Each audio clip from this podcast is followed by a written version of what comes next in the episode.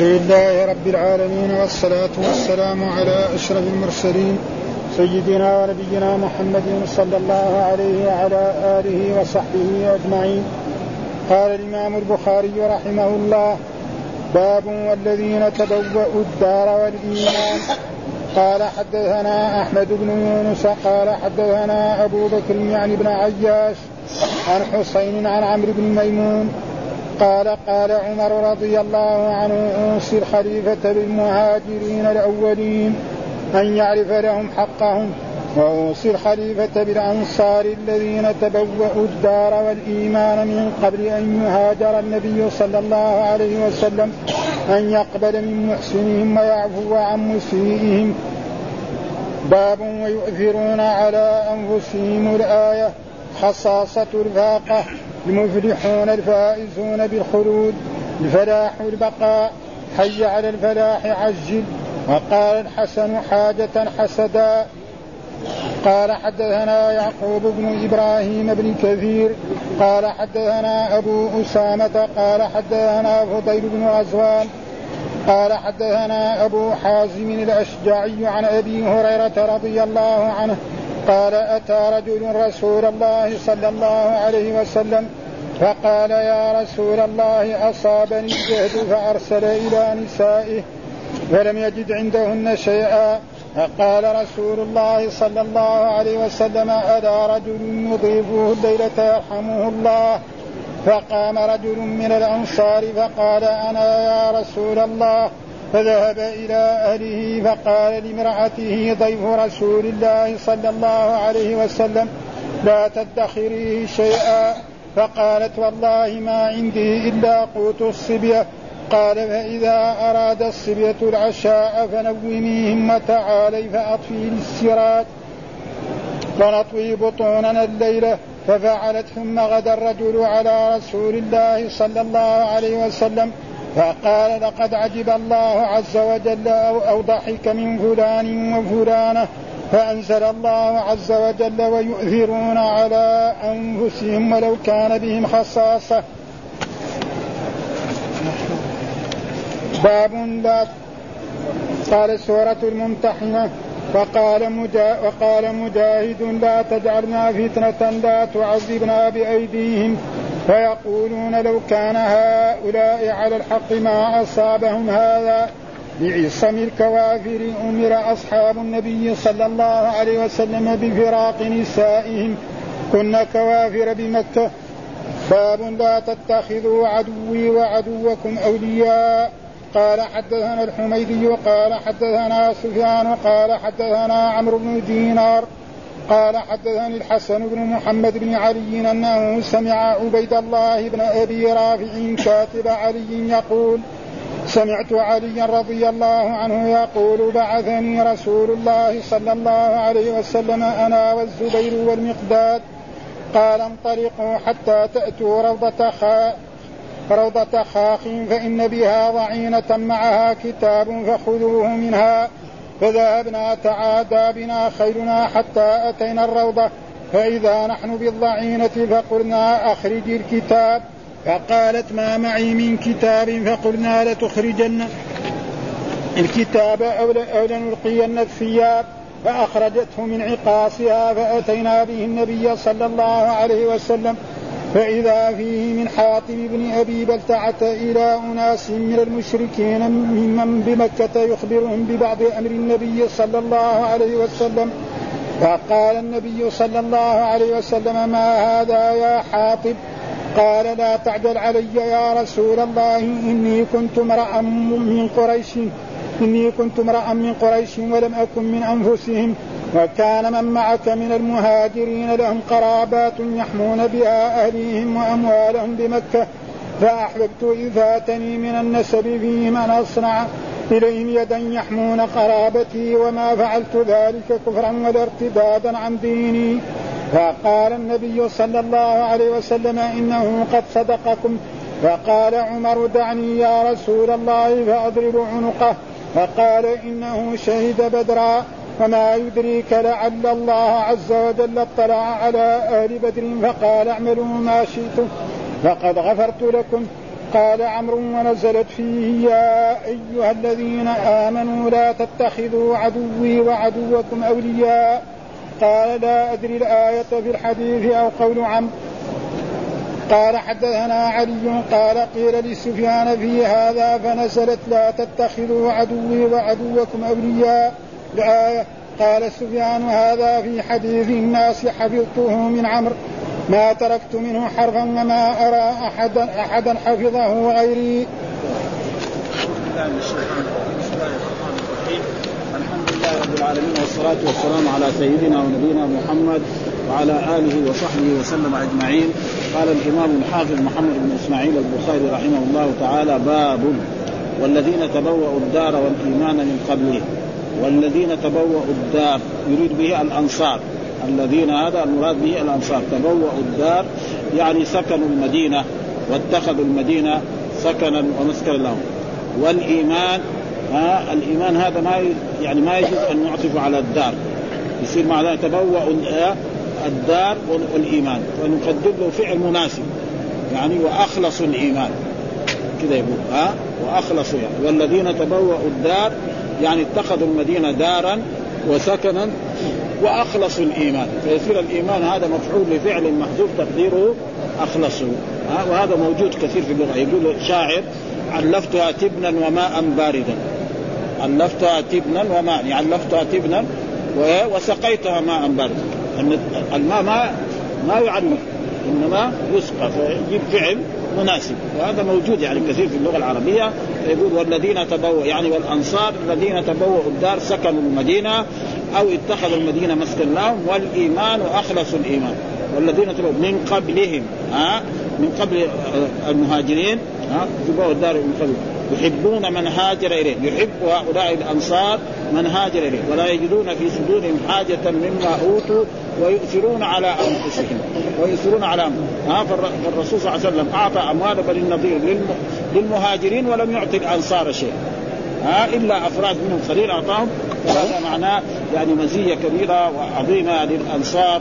وأن كل واحد يكره الانصار فإنه عنده نفاق. هذا مع الذين من قبل يحبون ولا يجدون في صدورهم حاجة مما أوتوا ويؤثرون على أنفسهم. فكان الرجل من الأنصار يقول للرجل المهاجر تعال مالي عشرة خذ خمسة وأنا لي زوجتان انظر أيهما تحب. وطلقها وتعتد وتتزوجها ها؟ فهذا شيء عظيم يعني. ها؟ فلذلك الله أثنى عليهم في كتابه في آيات كثيرة من القرآن.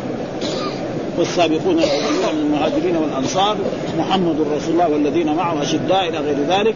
فهذا فهذا ثناء عظيم جدا قبل ثم ذكر الحديث حدثنا أحمد بن يونس حدثنا أبو بكر عن حسين عن عمرو بن ميمون قال قال عمر رضي الله تعالى.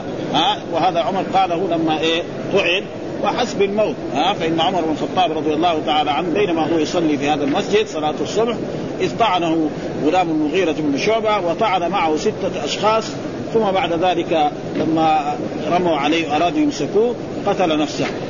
فأخذ إلى بيته وبعد ذلك يعني أتي بلبن فشرب فخرج من مصران فعلم أنه سيموت فأوصى بهذا. قال أوصي الخليفة بالمهاجرين.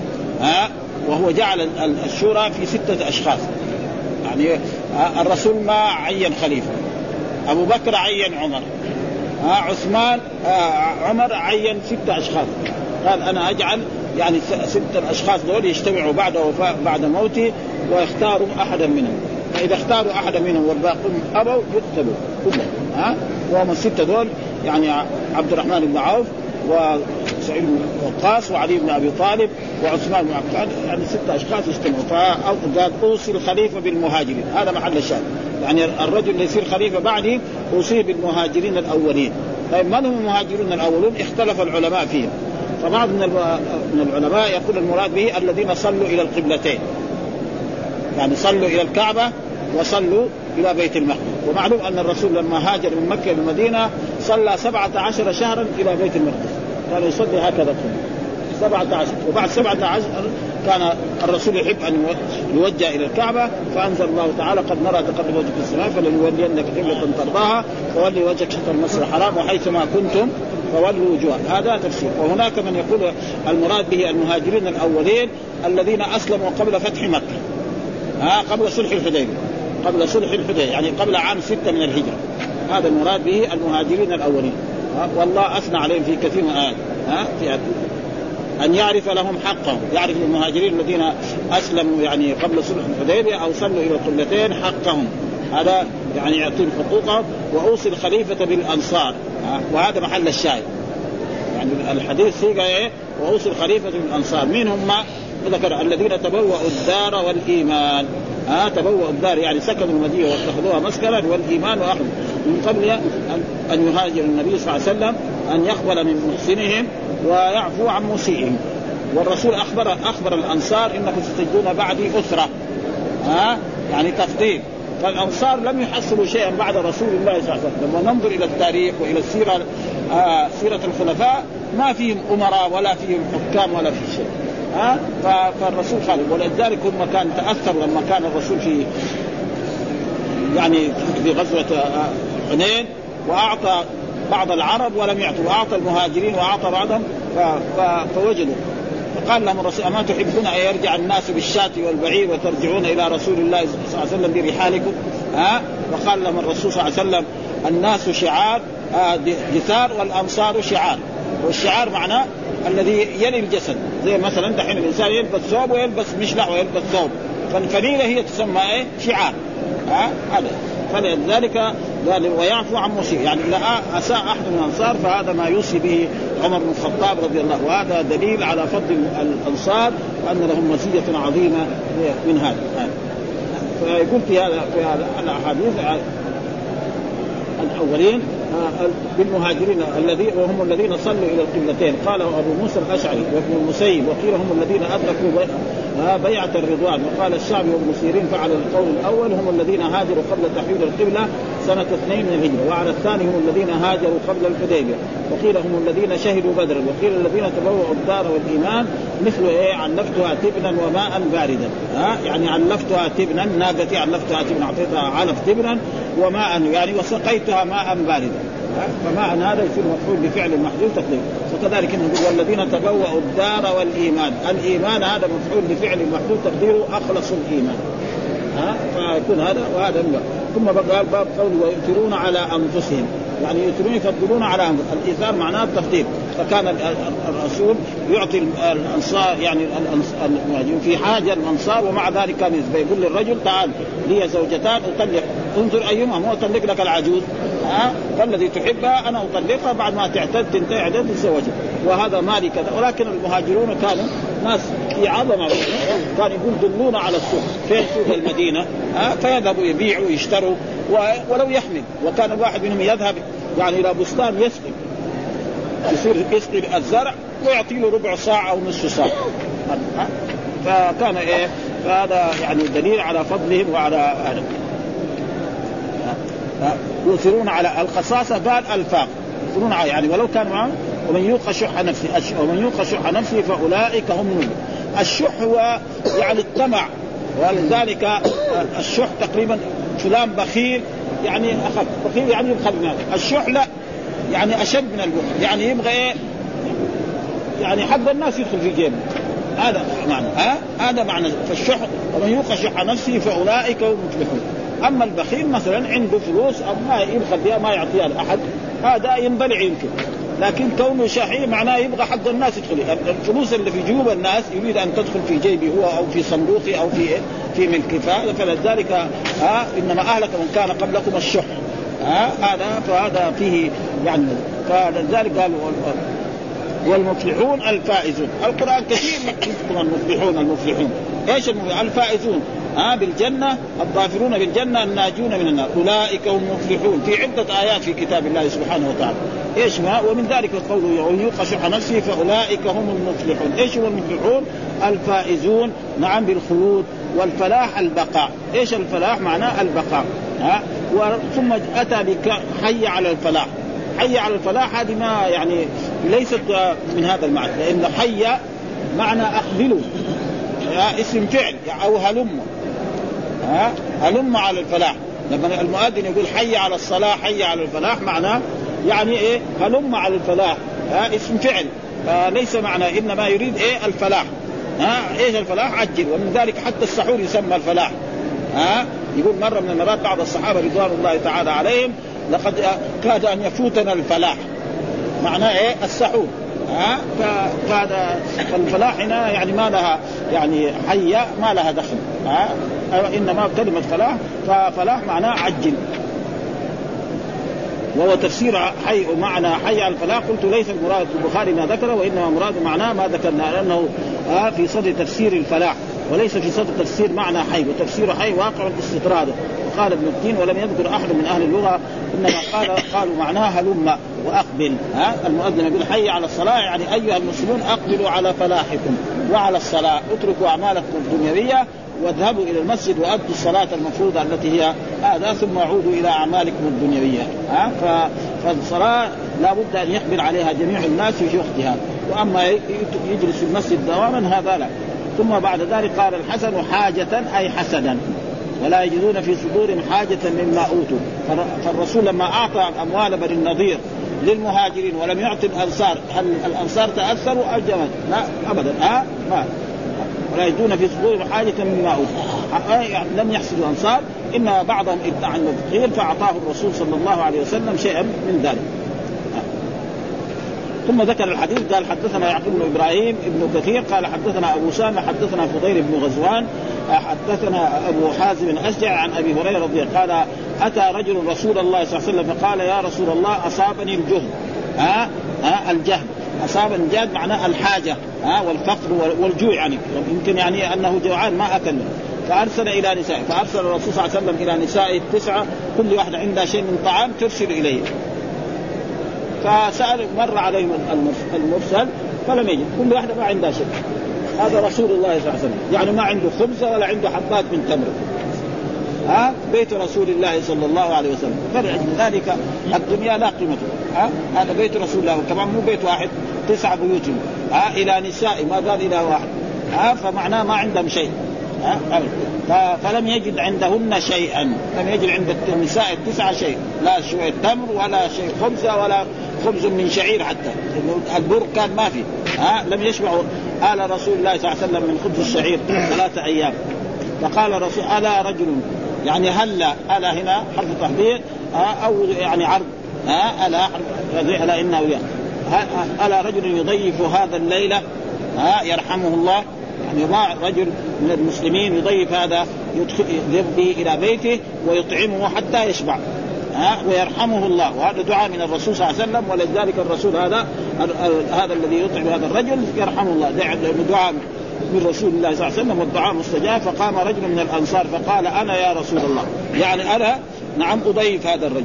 ها وأكرمه وأطعمه حتى يشبع فذهب إلى أهله فذهب إلى بيته إلى زوجته فقال لامرأته ضيف رسول الله صلى الله عليه وسلم. يعني هذا ها هذا الذي جئت به ضيف رسول لا تدخريه شيئا. لا تدخري شيء من ما عندك من طعام ها. قالت والله ما عندي إلا قوت الصبية. يعني أنا ما عندي. يعني أكل ثاني كثير إنما عندي قوت الصبيه يعني عندي أولاد طفل أو طفلين أو ثلاثة أطعمهم بعد العشاء ها. فقال فإذا أراد الصبية العشاء فنوميهم يعني إذا أراد الأطفال فنوم. يعني ألهيهم بلعبة بأغنية حتى حتى ينام الأطفال هؤلاء. ثم بعد ذلك قدمي هذا الطعام واطفئي كذلك السراج ويصير هو يأكل ونحن فاطفئ السراج ونطفي بطوننا.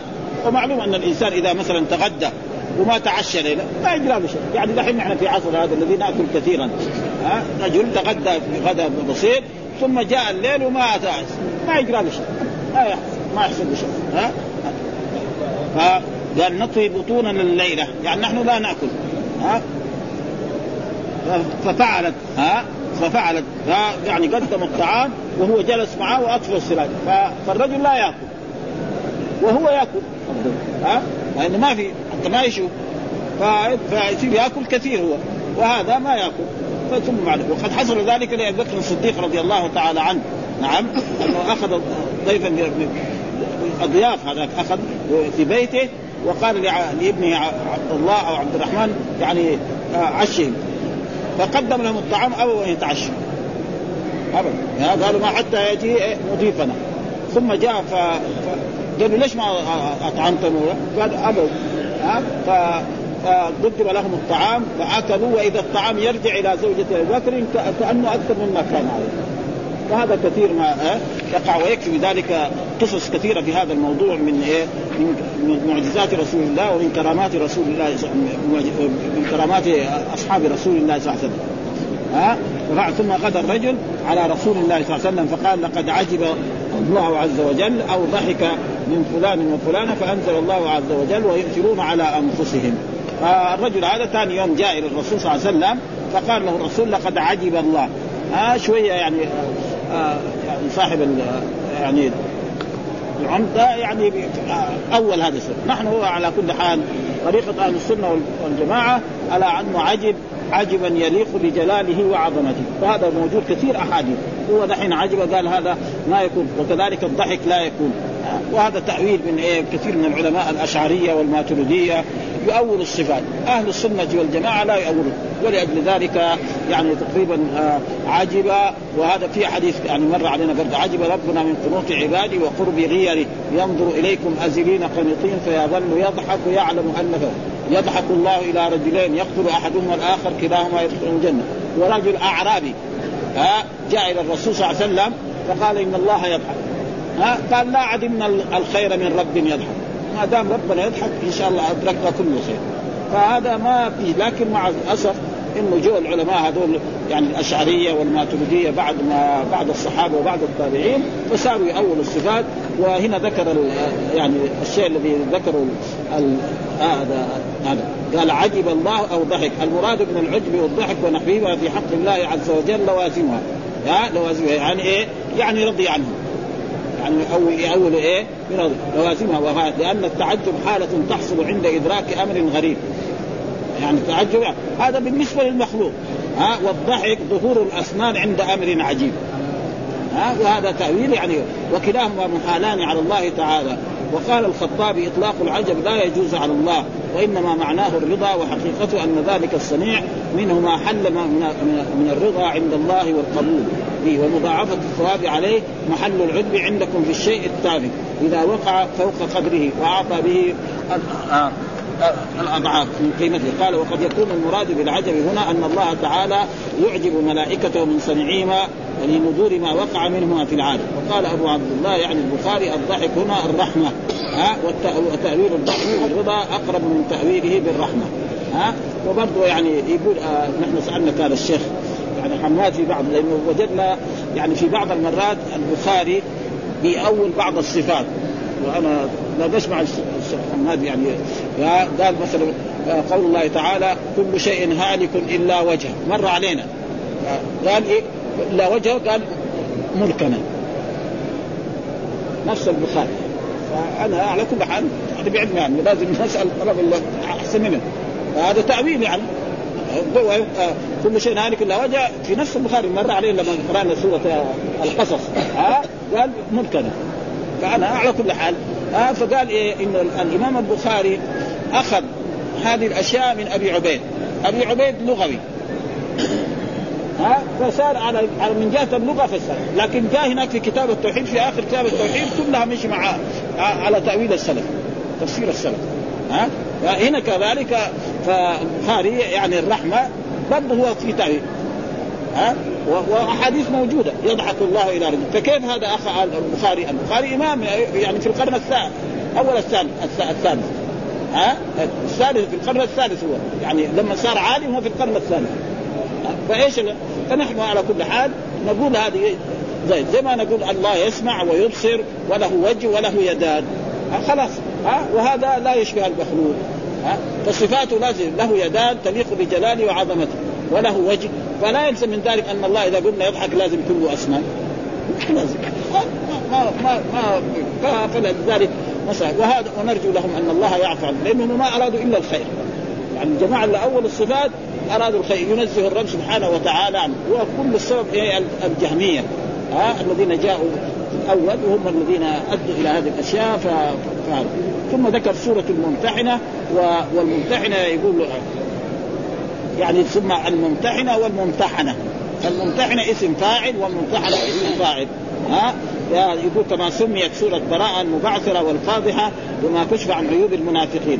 ومن قال بفتح الحاء فإن إضافتها إلى المرأة اللي نزلت فيها وهي أم كلثوم بنت عقبة ابن معيط وهي امرأة عبد الرحمن بن عوف وأم ولده إبراهيم وقال الممتحنة اسمها والذي نعرف أن هذا الممتحنة هذا لكن الآية السورة ويا الذين آمنوا لا تتخذوا عدوي وعدوكم أولياء تلقون إليهم بالمودة وقد كفروا بما جاءكم من الحق يخرجون الرسول وإياكم أن تؤمنوا بالله ربكم إن كنتم خرجتم جهادا في سبيله. فهذه نزلت في إيه؟ في حاطب بن أبي بلتعة. ها؟ في حاطب ابن أبي بلتعة. أما كلمة الممتحنة والممتحنة هذا يقول إيه؟ يعني في في هذا الأشياء فسورة الممتحنة. جاءكم المؤمنات مهاجرات إيه، فامتحنوا فامتحنوا يعني إيه؟ يعني السؤال ليش هاجرتي؟ يعني أنت فارة من زوجك ما تبغي؟ ها؟ فإذا جاءت للإيمان تقبل. ها؟ وذكر لنا بعد ذلك يعني ممتحنه لأن الرسول كان أي مرأة تيجي من مكة مهاجر المدينة يسألها الرسول لماذا أنت؟ مثلا في بلكي خلاف بينك وبين زوجك. يعني مو لأجل الإيمان. فكان يمتحن فهذا يعني إيه. وقال قاتل ممتحنه اسمها سبيعة وقيل سعيدة بنت الحارث الأسلمية وكانت تحت صيد الراهب وقال ابن عساكر كانت أم كلثوم تحت عمرو بن العاص. نعم. وقد روي الآية أنها نزلت في أمية بنت بشر من بني عمرو بن عوف بن عبد الله بن سعد وكانت تحت حسان بن الدحية وفرت من حينئذ فتزوجها سهيل بن حنيف وقال أبو العباس وهي بلا خلاف. قال الصحابي نزلت بعد سورة الأحزاب. ثم بعد ذلك قال مجاهد لا تجعلنا فتنة لا تعذبنا بأيديهم. ها؟ في قول الله تعالى ربنا لا تجعلنا فتنة للذين كفروا. يعني إيه؟ يعني لا تنصرهم علينا. ها؟ مثلا يصير غزو بين المسلمين وبين الكفار. فربنا ينصر الكفار على المشركين. يقول هذا دليل إنهم على الباطل هذول. ها؟ لو كان لو كانوا على الحق ربنا ما نصرنا عليهم. ها؟ ها؟ ما يعني لو كان هو فلذلك المسلمين يقول ربنا لا تجعلنا فتنة لأن الكافر ما يدري.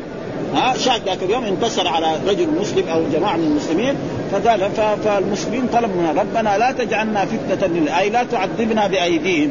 ها بأن تنصرهم علينا فيقتلوا فينا ويفتكوا فينا. ها رواه أبو أبو وعن أبي نجيح كذلك عن مجاهد قال في تفسير لا تجعلنا فتنة أي لا تسلطهم علينا فيفتنوننا بعذاب لا طاقة لنا به. ها؟ وقال لا تظفرهم علينا. برضو لا تظفرهم علينا فيظن أنهم على الحق ونحن على الباطل. فهذا معنى لا تجعلنا فتنة. فيقولون لو كان هؤلاء على الحق ما أصابهم هذا. وهذا كثير يقع. مسلم يعني يقول كذا ربنا يسلط عليه الكفار فيمتحن. فلا بد من الصبر. وهذا حصل في غزوة أحد. فإن في غزوة أحد انتصر يعني الكفار هزموا المشركين وقتلوا سبعين منهم. ها والرسول حتى شج وجهه وكسر لكن هذا كان بسبب إيه؟ مخالفة لأمر رسول الله صلى الله عليه وسلم وهم الرماة ها الذين جعل اجلسهم الرسول في مكان وقال لا تبرحوا مكانه. فلما حصل الانتصار قالوا إنما يريد الرسول أن نحمي ظهره وتركوا أماكنه. ولذلك الله عاتب الصحابة والمسلمين في هذا. وقال في نفس في نفس السورة أولما أصابتكم مصيبة قد أصبتم مثلها قلتم أن هذا قل هو من عند أنفسكم. ها؟ والذين خالفوا ناس قليلين. يعني ما ما نقدر نقول هم خمسين دول يعني يمكن عشرين نفر. الذين نزلوا ليجمعوا الغنائم. والله عاتب المسلمين في في سورة يعني آل عمران هذا. قال منكم من يريد الدنيا ومنكم من يريد الآخرة. ثم صرفكم عنه ليبتليكم. ولقد عفى عنكم والله ذو فضل على المؤمنين إذ تصعدون ولا تلون على أحد والرسول يدعوكم في اخراكم إلى غير ذلك يعني غير أكثر من ستين آية. ها في غزوة أحد في سورة آل عمران. ها بعصم الكوافر. وهو قول الله تعالى ولا تمسكوا بعصم الكوافر. ها يعني الله أمر بعد ما بعد صلح الحديبية. نعم. والرسول عاد إلى المدينة ولم يدخل مكة. بعد ذلك وكان من الشروط أن من فر من قريش الرسول يرد. ومن فر من أصحاب الرسول هم لا يردون. ثم بعد ذلك جاء فكان بعض مثلا المؤمنات يعني كان بعض الصحابة كانوا متزوجين بعض الكافرات وكنا في مكة ها؟ فأنزل الله ولا تمسكوا بعصم الكوافر. يعني أي رجل مسلم من الصحابة كان متزوج مرأة كافرة في مكة لازم يطلقها. فمنهم كان عمر كان عنده زوجة طلقها وتزوجها معاوية بن أبي سفيان. وغير ذلك فلذلك ولا تمسكوا معه. واسألوا ما أنفقتم وليسألوا ما انفقوا يعني إذا جاءت مسلمة مهاجرة من مكة إلى المدينة هنا ها وكان جاء زوجها قال أنا هذه زوجتي وكان متزوجها بمبلغ من المال فعلى المسلمين أن يعطوا الزوج هذا المال. حق الصلاه ويروح ها لا يجوز له ولذلك نعم في, القرآن مثلا آآ آآ في في الآيات التي في سورة البقرة في في في مساله ولأمة مؤمنة خير مشرك ولا تنكح المشركات حتى يؤمنن. ولا تنكح حتى يؤمن ولا عبد مؤمن خير ولو أعجبكم. ها؟ فلا يجوز للرجل المؤمن الزواج نعم له يتزوج اليهودية والنصرانية. ها؟ اليهودية والنصرانية له أما الوثنية والمشركة فهذا حرام. ها؟ ها؟ بفراق نساء كنا كوافر بمكة. ها؟ فيكون في هذه الآية عصم الكوافر جمع عصمه وهي معتصمه يقال مسكت بالشيء وتمسكت والكوافر جمع كافر. نهى الله تعالى المؤمنين عن المقام على نكاح المشركات وامر وأمرهم بفراقهن. قال ابن عباس ويقول لا تأخذوا بعقد بعقد الكوافر. وإن كانت لو امرأة كافرة مكة فلا يعتدن بها. ها فقد نقضت عصمتها منه. وليست له بامرأة. وإن جاءتكم امرأة مسلمة من أهل مكة ولا ولها بها زوج كافر فلا تعتدن فلا تعتدن به.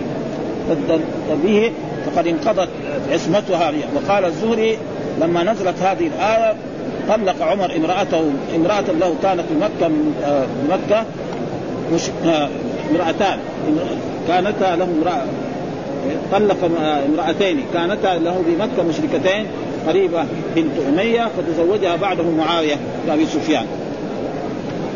فلذلك والأخرى أم كلثوم الخزاعية أم عبد الله فتزوجها أبو جهم وما على شركه وكانت عند طلحة بن عبيد. ثم ذكر الحديث الذي هو يدل على حدثنا الحميدي حدثنا سفيان حدثنا عمرو بن دينار قال حدثني الحسن بن محمد بن علي أنه سمع عبيد الله بن أبي رافع قال كتب علي يقول سمعت علي رضي الله تعالى عنه يقول بعثني رسول الله صلى الله عليه وسلم أنا والزبير والمقداد فقال انطلقوا حتى تأتوا روضة خاء. قال فإن بها ضعين معها كتاب فخذوه معها فخذوه بنا. فذهبنا نتعادى تتعادى بنا خيرنا حتى أتينا الروضة فإذا نحن بالضعينة. فقلنا أخرج الكتاب. قالت ما معي من كتاب. فقلنا لتخرجن الكتاب أو لتلقين الثياب.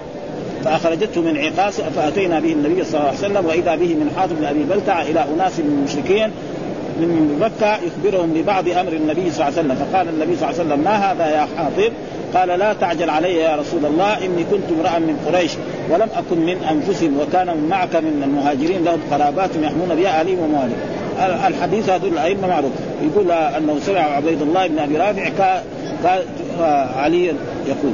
هو كان إيه؟ كاتب علي يقول سمعت علي رضي الله تعالى عنه وهو علي بن أبي طالب يقول بعثني رسول الله أنا والزبير. وهذا كان في إيه؟ قبل عام الفتح. عام الفتح كان في إيه؟ في عام ثمانية من الهجرة. فالرسول صلى الله عليه وسلم يعني أراد أن يغزو قريش وأراد لا يصلهم الخبر.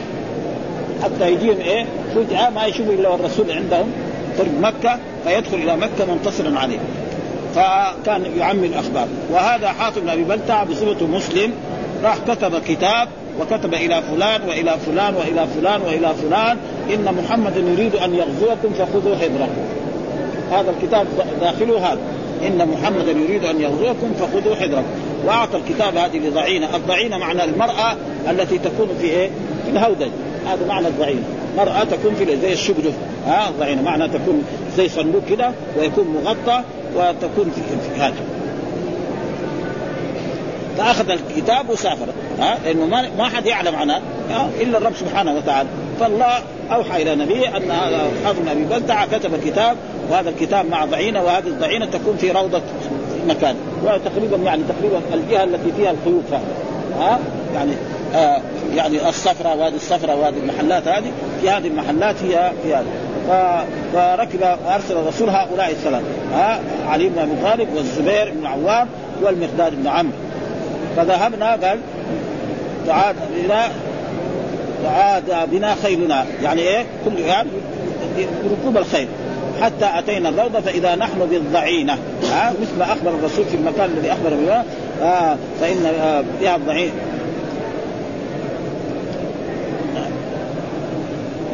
فإذا نحن بالضعين فقلنا يعني رأيناه فقلنا أخرج الكتاب.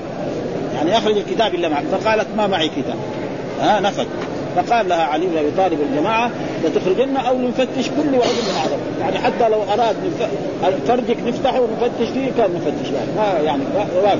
ومعلوم المرأة على كل حال ما ترضى شيء فلما رأت الجد ها فكت شعرها كذا وخرجت الكتاب وسلمت ها لأن كانت ربطته في وفي روايات إنه كانت في محل غير هذا المحلات. ويكون الجمع بينهم يمكن مر علينا في دراستنا في مرة في عقاده هذا في الشعر. ومرة في أخرى في في غير عقاده يعني ف فهم لم يفتحوا الكتاب. أتوا به إلى رسول الله صلى الله عليه وسلم. ما فتحوا الكتاب ولا يدروا إيش فيه. فلما جاء إلى رسول الله صلى الله عليه وسلم فتحوا الرسول وأمر بقراءته لأن الرسول أمي لا يقرأ ولا يكتب فاذا به مكتوب من حاطب بن أبي بلتع إلى فلان وإلى فلان من قريش إن محمدا يريد أن يغزوكم فقل فقال الرسول لحاطب لماذا فعلت هذا؟ ليش تفعل هذا؟ فقال يا رسول الله لا تعجل علي. ها إني كنت امرأ من قريش. يعني أنا ما كنت من كبار قريش يعني ماني مثلا من بني هاشم ولا من بني مخزوم ولا انما إنما كنت رجلا يعني ملصقا بغير يعني إما مولى أو حليف. ها أنا يعني يكون إما من الموالي أو من الحلفاء. معلوم الحليف ما هو يعني القرشيين الأصليين. ها فاردت إيه؟ أتخذ لهم يد. يعني حتى لو حصل شيء يحموا أهلي. لي زوجة أو لي أقارب أو لي عم أو لي أب يعني يحموه. فيكون هذا معروف. ومعروف الناس العرب يقدروا المعروف ويقدروا الإحسان. ف... ف... ولم أكن من أنفسهم. وكان من معك من المهاجرين لهم قرابات يحمون بها اهلهم، يعني أنت الموجود مثلا المهاجرون من بني تيم ومن بني عدي ومن بني مخزوم ومن بني عبد لهم قرابات يحمون أهلهم، فأحببت إذ فاتني من النسب فيهم أن أصطنع إليهم يدا. يعني أنا نسبي ما هو مثل نسبهم. ها؟ لأن إما مولى وإما حليف. وهذول ما لهم قيمة مثل غيرهم يحمون قرابتي. يعني اللي أقارب هناك يحمون قرابتي ها وما فعلت ذلك كفرا ولا ارتداد. أنا ما فعلت هذا كفرا ولا ارتداد. عندي فقال النبي إنه قد صدقكم. الرسول قال له إنه يعني صادق في كلام هذا. وهذا كذلك الرسول ما قال هذا يعني ليس من المنافقين. هو ها فعمر شديد دائم. ها كان عمر لازم ما يقول. بعد ما قال الرسول صدقكم يقول مرحبا على العين والرأس. خلاص ما الرسول قال صدق يقول إيش تقول؟ ها؟ لكن عمر رجل شديد ما عنده هذا هذا يبغى له ضرب العمر لأن هذا سر الرسول لا يفشي للأعداء. ما ما يبغى له ضرب العمر ها؟ فهذا من حماسته للدين وقوته الدينية إلا فعل وإلا هو لازم ما يقول هذا الكلام. ها؟ لأنه هذا ما بعد ما قبل الرسول يعني هذا كان هذا فقال إنه قد صدق. قال عمر دعني يا رسول الله أضرب عنقه. فقال إنه شهد بدرا. هذا شهد بدر ها؟ ومعلوم ان الله جاء في الحديث لعل الله اطلع على أهل بدر فقال اعملوا ما شئتم فقد غفرت له هذا حديث صحيح ها؟ لعل الله اطلع على أهل بدر. ومعلوم أهل بدر كانوا كم؟ 313 أو 14 أو 15 إلى 19 ها؟ أهل بدر كله من أهل الجنة. وهذا من أهل الجنة. كيف يعني تضرب عنقه وتقول منافق هذا؟ ها؟ ها؟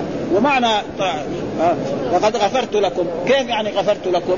طيب إيش معناه يعني إذا عملوا ذنب ربنا يغفر لهم؟ أو ما ياخذهم الجواب العلماء ذكروا في هذا أن الواحد من أهل بدر لو عمل ذنبا ربنا يوفقه للتوبة فيتوب له من تاب من الذنب كمن لا ذنب له. ها؟ ابدا. أو يشفع فيه الرسول محمد صلى الله عليه وسلم. نحن الآن في هذا القرن يعني عندنا أمل كبير في شفاعة رسول الله صلى الله عليه وسلم. ها؟ فهم إذا كان الرسول يشفع فينا في أصحابه باب أولى واحرى ها؟ فمعناه إنه إما يتوب أو فهذا طبعا وليس معناه ذلك. إنه يعمل زي ما يبغى شاب من المعاصي. لا. ها؟ كما فسره مثلا بعض أهل الطرق إنه بعض الصالحين وبعض الأولياء اذا وصلوا إلى درجة خلاص يساوي زي ما يبغى. ها؟ ويقول واعبد ربك حتى يأتيك اليقين.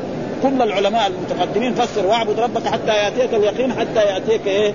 الموت. هم فسروا آه الصوفية بعضهم حتى يأتيك اليقين يصل إلى درجة من الولاية. ها؟ فإذا وصل إلى درجة من الولاية يقول لو ش... لو رأيت الشيخ يعني يشرب الخمر لازم تعتبر إنه يشرب إيه؟ يشرب ماء. ها؟ أو حليب. تشوفه كاس خمر يشربه ها؟ كده. وهذا غلط هذا. ها؟ ما يصح هذا الكلام. وهذا تقريبا يعني باطل من بعض اصحاب قال عمر ونزلت فيه يا أيها الذين آمنوا. برضو عمر قال يا أيها الذين آمنوا لا تتخذوا عدوي وعدوكم أولياء تلقون إليهم بالمودة. وقد كفروا بما جاءكم يخرجون الرسول وإياكم أن تؤمنوا بالله ربكم. إن كنتم خرجتم جهادا في سبيلي وابتغاء مرضاتي تسرون إليهم بالمودة وأنا أعلم ما أخفيتم وما أعلنتم ومن يفعل منكم فقد ضل سواء ثم يقول ان يثقفوكم يكونوا لكم أعداء ويبسط أيديهم وألسنتهم بالسوء. ودوا لو تكفرون. لن تنفعكم أرحامكم. هذا كله إيه؟ عتاب. ننفعكم أرحامكم ولا أولادكم يوم القيامة. يوصلوا بينكم والله بما تعملون بصير ثم بعد ذلك قد كان لكم أسوة حسنة في إبراهيم والذين معه. إذ قال لقوم إنا براء منكم وما تعبدون من دون الله. كفرنا بكم وبدا بيننا وبينكم العداوة والبغضاء. أبدا حتى تؤمنوا بالله إلا قول إبراهيم لأبيه لاستغفرن لك ها؟ إني لا أملك استغفر لا أملك لك من الله لا املك لك من الله شيء. المقصود يعني عتاب لا تتخذوا عدو يعني أنت يا حاطب أنت غلطان في هذا. لا تتخذوا عدوي وعدو أولياء تلقون اليهم فتفشوا سر رسول الله لهم. ها؟ ها؟ ابدا هذا ما يصح ولعل الله تاب هو الرجل وغفر الله له من هذا الذنب الذي يعني حصل منه. وإلا ما ينبغي للإنسان أن يفعل مثل هذا. هو موصول بالإسناد وهنا يقول قال عمرو عمرو يعني مو عمر ها وقال عمرو قال عمرو وهو عمرو بن دينار أحد الآن ونزلت فيها الذين امنوا لا تتخذوا عدو قال لا أدري الآية ها الآية في الحديث أو قوله آه عمرو. عمرو ها عمرو عمرو بن دينار وهذا من التابعين يعني ما هو يعني ما هو ما هو عمر بن الخطاب. يعني امرأة من قريش أي بالحلف والولاء لا بالنسب والولادة حتى لا يقال بينه وبين لم أكن من أنفسهم. ثم بعد ذلك قال حدثنا علي هو علي, آه، علي بن المديني قال قيل لسفيان في هذا فنزلت لا تتخذوا آه، عدوي. قال سفيان هذا في حديث الناس حفظته من عمرو ما تركت منه حرفا وما أدري احدا حفظه غيري. ها إني حفظته يعني حفظ تام وأن هذا الحديث هو هذا أن عمرو دينار أعطاني هذا الحديث وما حفظه غير وسفيان هو سفيان بن عيينة. وهذا من أئمة الحديث الذي يعني من كبار المحدثين الذين وقال سفيان أي لا أدري أن حكاية نزول الآية من تتمة الحديث رواه علي بن أبي طالب عنه عنه أو هو قول عمرو بن دينار موقوفا. لا أدري. والصحيح أنه من قول نفس عمر بن الخطاب رضي الله تعالى عنه الذي إيه وسفيان لم ينزل بهذه الزيادة وقد روى النسائي عن محمد بن منصور ما يدل على هذه الزيادة مدرجة ها وروى الثعلبي هذا الحديث بطول في آخره ها فأنزل الله تعالى في شأن حاطب ومكاتبة يا أيها الذين آمنوا. ها فيصير الحديث مرفوع. ثم بعد ذلك قال إذا جاءكم مؤمنات مهاجرات وهذه هو الإيه؟ سورة الممتحن التي سميت بهذا يعني هذا. إذا جاءكم يا الذين آمنوا إذا جاءكم مؤمنات مهاجرات حال كونهن مهاجرات من دار الكفر إلى دار واتفقوا على نزولها بعد الحديبية وأن سوى ما تقدم من صلح قريش والمسلمين على أن من جاء من قريش إلى المسلمين يردونه. ثم استثنى الله من ذلك النساء المهاجرات بشرط الامتحان وهو قوله فامتحنوهن. ها؟ وتمتحنوهن إذا جاءكم الناس فامتحنوهن. تقول لماذا جئت من بلدك؟ من بلاد الكفر إلى هذا؟ ها فار من زوجك أو كاره بلادك أو مثلا أحد ذاك فإذا قالت إنها مؤمنة فنقبلها وإذا جاء زوجها يطالب بمهرها أو بصداقها نرد إليه الصداقه ها وبعد ما تنتهي عدتها يتزوجها رجل من المسلمين ها لأن الله نهى أن الرجل المؤمن يتزوج كافرة أو الكافرة يتزوج وهذا من شروط إيه الإسلام أما يتزوج يهودية أو نصرانية فهذا جائز ها وهذا تخريب لإيه؟ تخريبا للإسلام ها يعني آه وطعام الذين أوتوا الكتاب حل لكم والمحصنات من الذين أوتوا الكتاب. نص القرآن. وطعام الذين أوتوا الكتاب حل لكم وطعام الذين أوتوا إيش طعام؟ معناه ذبائح. يعني مو الطعام يعني إذا واحد وجد جبن حق كافر أو مشرك يأكل ما في شيء. هذا الحين الجبن يجينا من بلاد النصارى أو من أي بلاد ما في شيء. لكن المقصود وطعامكم حل لكم إيه ذبائح فذبائح اليهود وذبائح النصارى جائز إيه وكذلك وطعام الذي وطعام حل والمحصنات من المؤمنات الذي اوتوا الكتاب. هذا والمحصنات. يعني المرأة اليهودية والنصرانية للرجل المسلم أن يتزوجها. فإذا تزوجها جائز. أما المشركة فلا يجوز. ها الكافرة الوثنية فلا يجوز. هذا معناه يعني إذا جاءكم تمتحنوا على بيمان فإن علمتمهن مؤمنات فلا ترجعوهن إلى الكفار. لا هن حل لهم ولا هم يحل. وآتوهم ما. ولا جناح عليكم أن تنكحوهن إذا آتيتم أجورهن. ولا تمسكوا بعصم الكوافر واسألوا ما أنفقتم وليسألوا ما أنفقوا. ذلكم حكم الله يحكم بينكم. والله عليم حكيم. هذا الآية بكامل طيب إيش الحديث؟ قال حدثنا إسحاق حدثنا يعقوب بن إبراهيم حدثنا ابن أخي ابن شهاب عن عمه أخبرني عروة أن عائشة رضي الله تعالى عنها زوج النبي أخبرت أن رسول الله صلى الله عليه وسلم كان يمتحن من هاجر إليه من المؤمنات بهذه الآية. يقول ها؟ يقول الله تعالى يا أيها النبي إذا جاءك المؤمنات يبايعنك إلى قوله غفور رحيم. ها؟ الثاني هذه. ها؟ يبايعنك إلى قوله قال عروه قالت عائشة ومن أقر بهذه الشروط من المؤمنات قال لها رسول قد بايعتك كلاما لا والله ما مست يده يد امرأة قد في المبايعه ها؟ الايه اللي في نفس الآخرة. لأن إذا جاءك المؤمنات يبايعنك على أن لا يشركن بالله شيئا. هذا واحد. ولا يسرقن ولا يزنين ولا يقتلن أولادهن ولا يأتين ببهتان يفترن بين أيديهن وأرجلهن ولا يعصينك في معروف فبايعهن واستغفر لهن. الله بهذه الشروط لا تكون لا تزني لا تشرك ولا تزني ولا تأتي كما تروح تزني وتنسب هذا الولد إلى إلى إلى الزوج. ها؟ فانه جاء في الأحاديث الولد للفراش وللعاهر الحجر.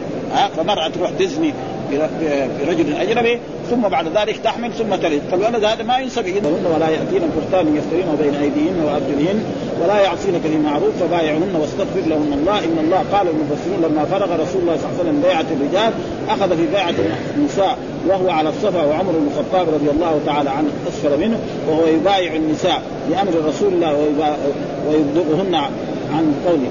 ومن أقر بهذه الشروط وهو أن لا يشرك بالله شيئا إلى آخره.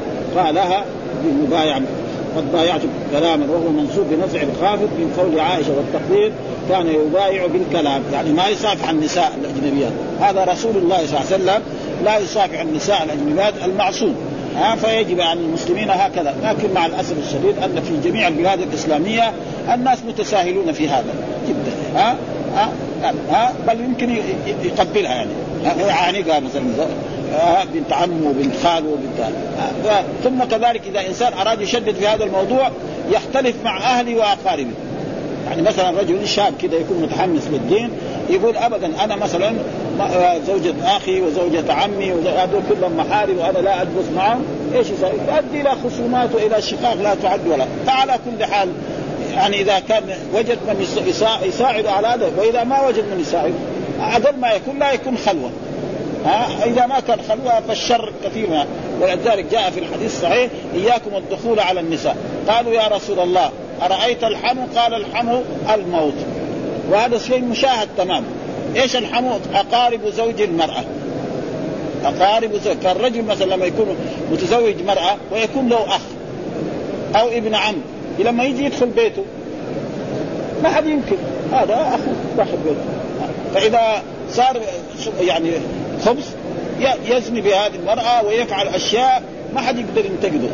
فلذلك الرسول لها قال الحمل الموت. يعني فيه الهلاك كل الهلاك. والناس يتساهلون في هذا جدا خصوصا في بعض البلاد. يعني يمكن الرجل الأجنبي يأتي إلى بلاد إلى إلى بيت ويكون الزوج دغري الزوجه تقابله وتحييه وتقدم له كل شيء.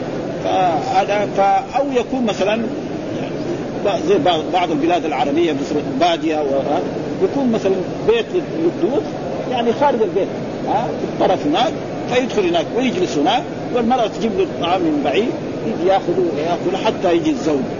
والناس في هذا حقيقة متساهلون جدا في في هذا الموضوع ونسأل الله أن يعني يفرج على المسلمين بهذا ثم ذكر تابعه يونس ومعمر عن عبد الرحمن بن إسحاق عن الزهري قال إسحاق بن راشد عن الزهري عن عروة وعمرة. ها؟ أه؟ برضو إذا جاءك المؤمنات يبايعنك. الحديث الثاني النبي صلى الله عليه وسلم يبايعنك مبايعات ولم يثبت لفظ الباب. إيش هو؟ حدثنا أبو معمر حدثنا عبد الوارث حدثنا أيوب عن حفصة بنت سيرين عن أم عطيه قالت بايعنا رسول الله صلى الله عليه وسلم فقرأ علينا أن لا يشركنا بالله شيئا ونهانا عن النياحة فقبضت فقبضت امرأة يدها فقالت أسعدتني فلانة أريد أن أجزيها. فما قال لها فقال لها النبي صلى الله عليه وسلم شيئا. فانطلق فانطلقت ورجعت فبايعها. يعني فبرضه إذا جاءت المؤمنات بيانك فقال عليه ألا تشركنا بالله شيئا ونهانا عن النياحة، النياحة معناها تعداد محاسن الميت. ها؟ مرأة قالت يا رسول الله أنا كنت في الجاهلية. يعني مرأة من في الجاهلية أنا لما مات عندي قريب جاءت هي ناحت. ودحين كمان أنا وعدتها إذا صار عندها شيء أنا أروح فالرسول رخص لها لهذه المرأة. أما النياحة ما يجوز. يعني معنى أن الرسول رخص لهذه المرأة أن تفعل هذا. مثلا مرأة في الجاهلية كانت مات لها قريب فنادت ناس من النساء مرأة فناحت معها. الآن الإسلام منع ذلك. ها النائح إذا لم تتم إذا لم تتم يقوم عليها يوم القيامة سربال من قطران ها؟ فإيش؟ فالرسول رخص لهذه المرأة. مرة واحدة. يعني إذا كان حصل ذلك تروح مرة فيكون هذا ترخيص خصوصي. وإلا النياحة فهي ممنوعة. باستمرار ولا يجوز لإنسان أن إيه